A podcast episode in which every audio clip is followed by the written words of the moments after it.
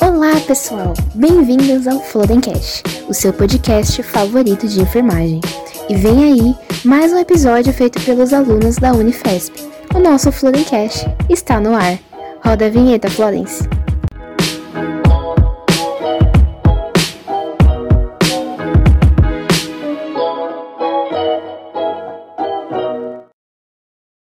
Fala, garotinho e garotinha! Sejam bem-vindos a mais um novo episódio do Florencast, o podcast produzido por alunos da nossa querida Unifesp.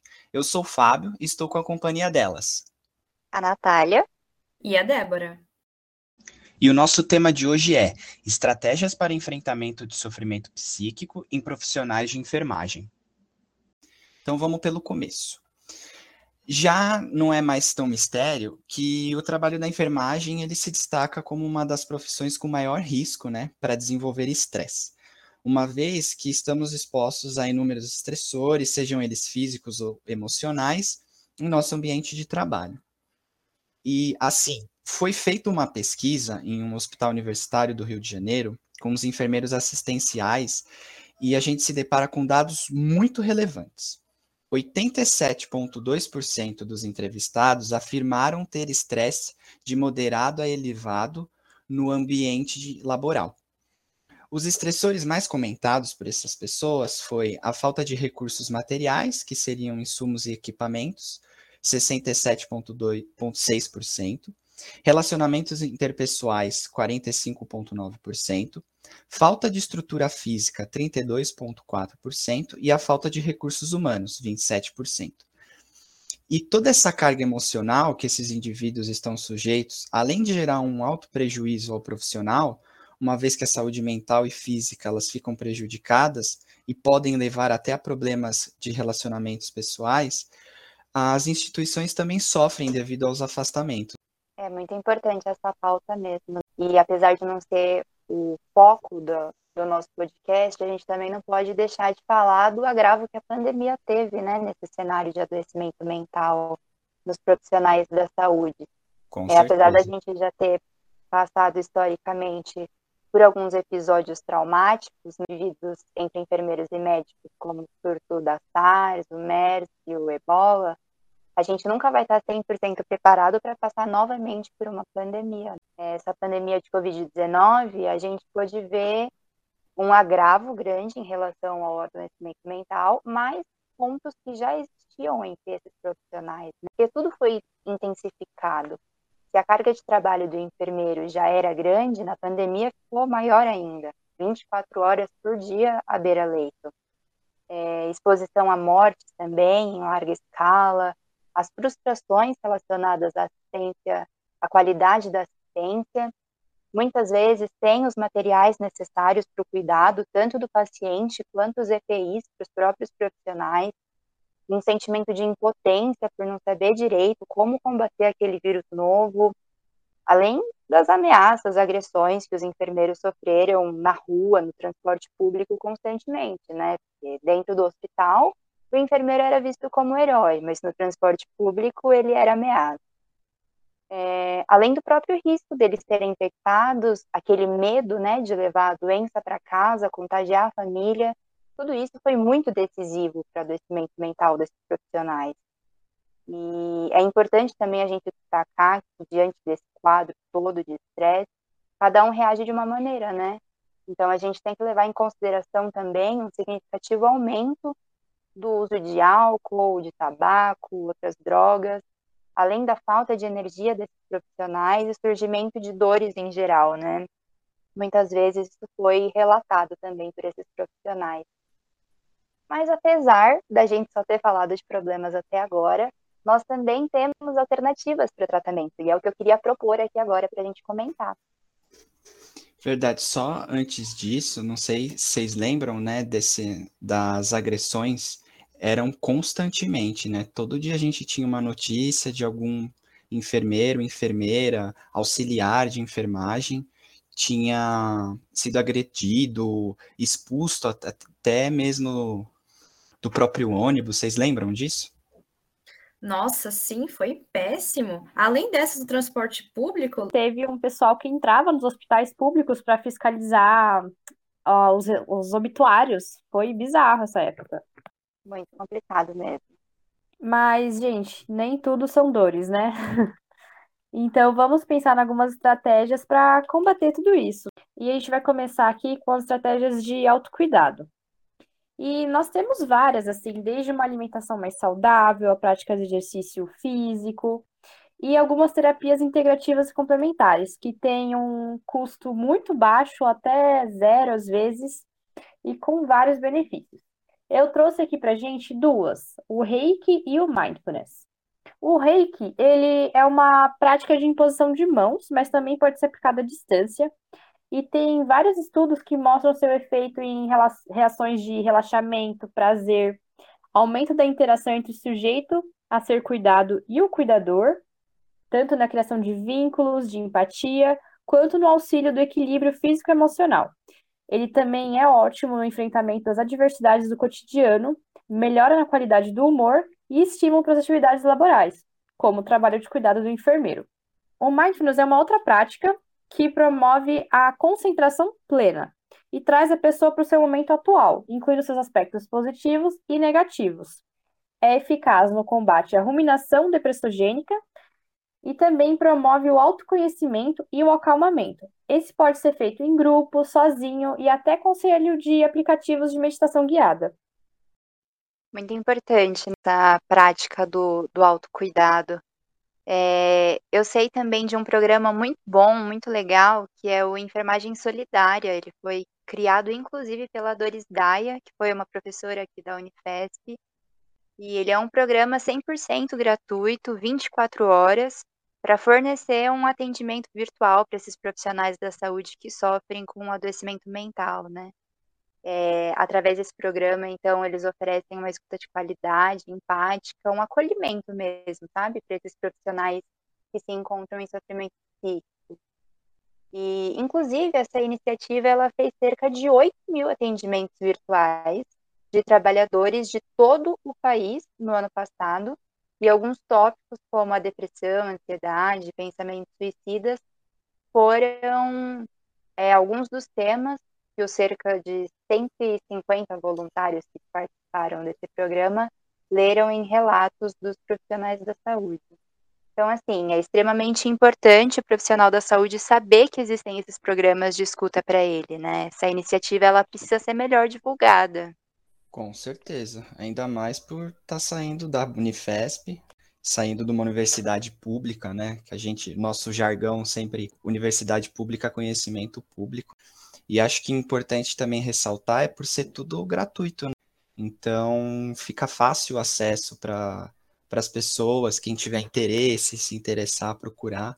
Não existe um, um custo, né? Tem uma certa autonomia para ele conseguir ir atrás e ver. Né? Além do custo, também uma flexibilidade de horários, né, Fábio? Porque um serviço de 24 horas para o plantão noturno é ótimo. Exatamente acaba co combinando até, né? Por conta da, da rotina, tu, muitos horários, muitos plantões, então consegue adequar bem para poder ter acesso a isso. Exato. Muito orgulho da nossa Unifesp. Outra estratégia que nós temos é a de suporte social. Essa estratégia ela pode ser usada no ambiente de trabalho, com nossos colegas e também com a nossa família, com os nossos amigos, que é se aproximar dessas pessoas também como uma estratégia de combate a todos esses problemas que a gente está enfrentando. Então, no ambiente de trabalho, fazer é, roda de conversa, tipo, o que, que a gente está tendo de problema aqui, no que, que a gente pode se ajudar, e a gente vai descobrir que tá todo mundo, às vezes, com o mesmo problema, e talvez levar isso para gestão depois, ou conversar entre nós. E realmente, às vezes, é só ter alguém para nos ouvir e dizer que entende. E quem melhor do que um colega de trabalho, às vezes. Mas também os nossos amigos, a nossa família. E quem mais a gente conhecer, né? Nosso, nosso apoio religioso. Sim, é sempre bom ter um, um ombro amigo, né? A gente sempre escuta por aí no, nos jargões o tal do ombro amigo. É uma coisa muito importante. Né? Muito importante mesmo. E o atendimento psiquiátrico e psicológico também. É um profissional do nosso lado que tem essa escuta um pouco mais elaborada e fundamentada na ciência também é extremamente importante para trabalhar conjuntamente com as atividades integrativas que a gente estava falando ali atrás. É, os relatos de profissionais da saúde com transtorno de estresse pós-traumático, por exemplo, após esse período agora da pandemia, são inúmeros. Isso precisa ser tratado.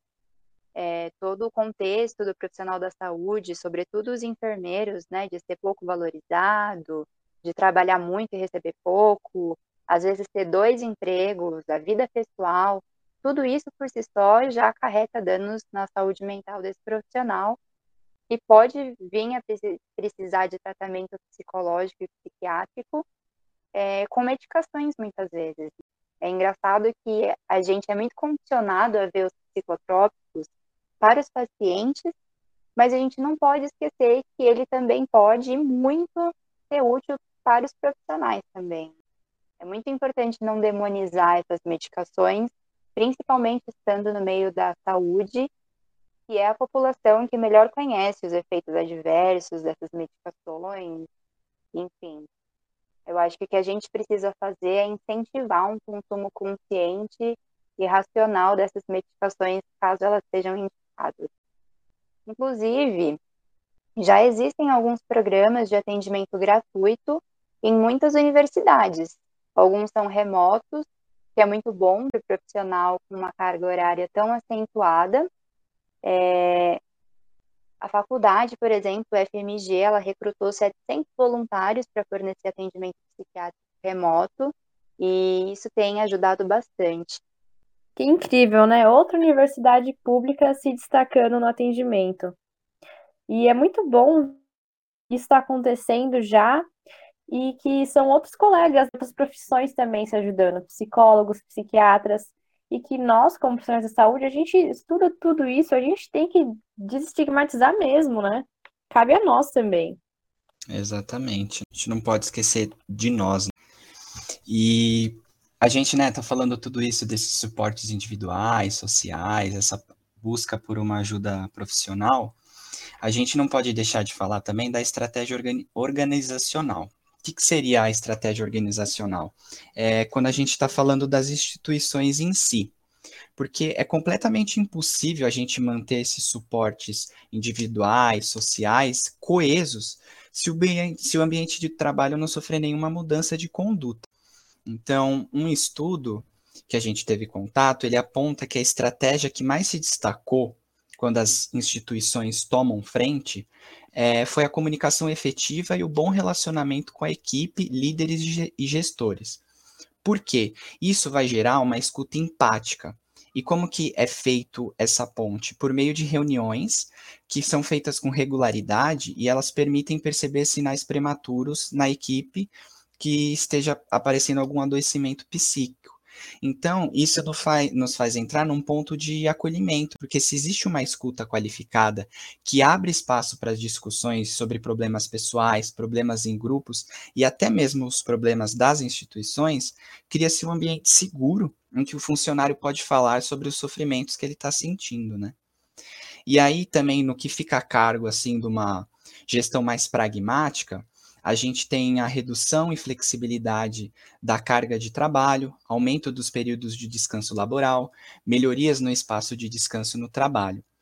E além disso, a principal intervenção sobre a saúde mental é garantir boas condições de trabalho com a promoção de espaços agradáveis de descanso, com atividades de lazer e até uma alimentação, uma alimentação adequada.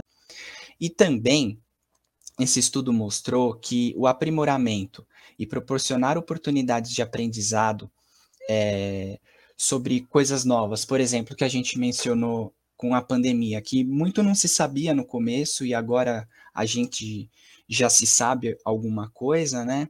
Você tá fazendo, estar fazendo esses trabalhos de requalificação, de é, reciclagem mesmo, isso faz com que os profissionais eles se sintam acolhidos e mais seguros com a prática. Então isso gera um fortalecimento humanitário. E, inclusive, um ponto muito interessante que foi feito em algumas instituições é que alguns hospitais eles colocam um profissional mais experiente com o menos experiente. E o que, que eles fazem? O mais experiente, ele fica responsável por procedimentos mais complexos. E o menos experiente fica é, responsável por procedimentos menos complexos. Então, essa troca entre eles gera um equilíbrio, não superlotando mesmo é, a prática de cada um. Muito importante isso, né? Tirar essa responsabilidade de cima do profissional e entender que existe também uma responsabilidade da instituição, da equipe, nessa melhoria da, das condições e, consequentemente, da saúde mental de cada um. Uhum, com certeza, né? E aqui acaba casando, né, é, o, o suporte emocional da família, dos colegas, da equipe, junto com a gestão, né, assim, o pacote completo. Seria o ideal da gente ter. Exatamente, Débora, você tem razão. Casa muito, né? Fica um compilado muito fechadinho, uma coisa segura. Bom, gente, e com esses levantamentos nós chegamos ao fim do nosso podcast. Lembre-se que você não está sozinho e que apesar de, dos problemas serem muitos, existem diversas soluções em diversas formas para nós. Muito obrigada pela atenção. E o nosso Florencast de hoje termina aqui. Mas não fique triste, compartilhe com aquele amigo que ainda não nos conhece e nos siga nas redes sociais para não perder nenhum episódio. Até a próxima, pessoal!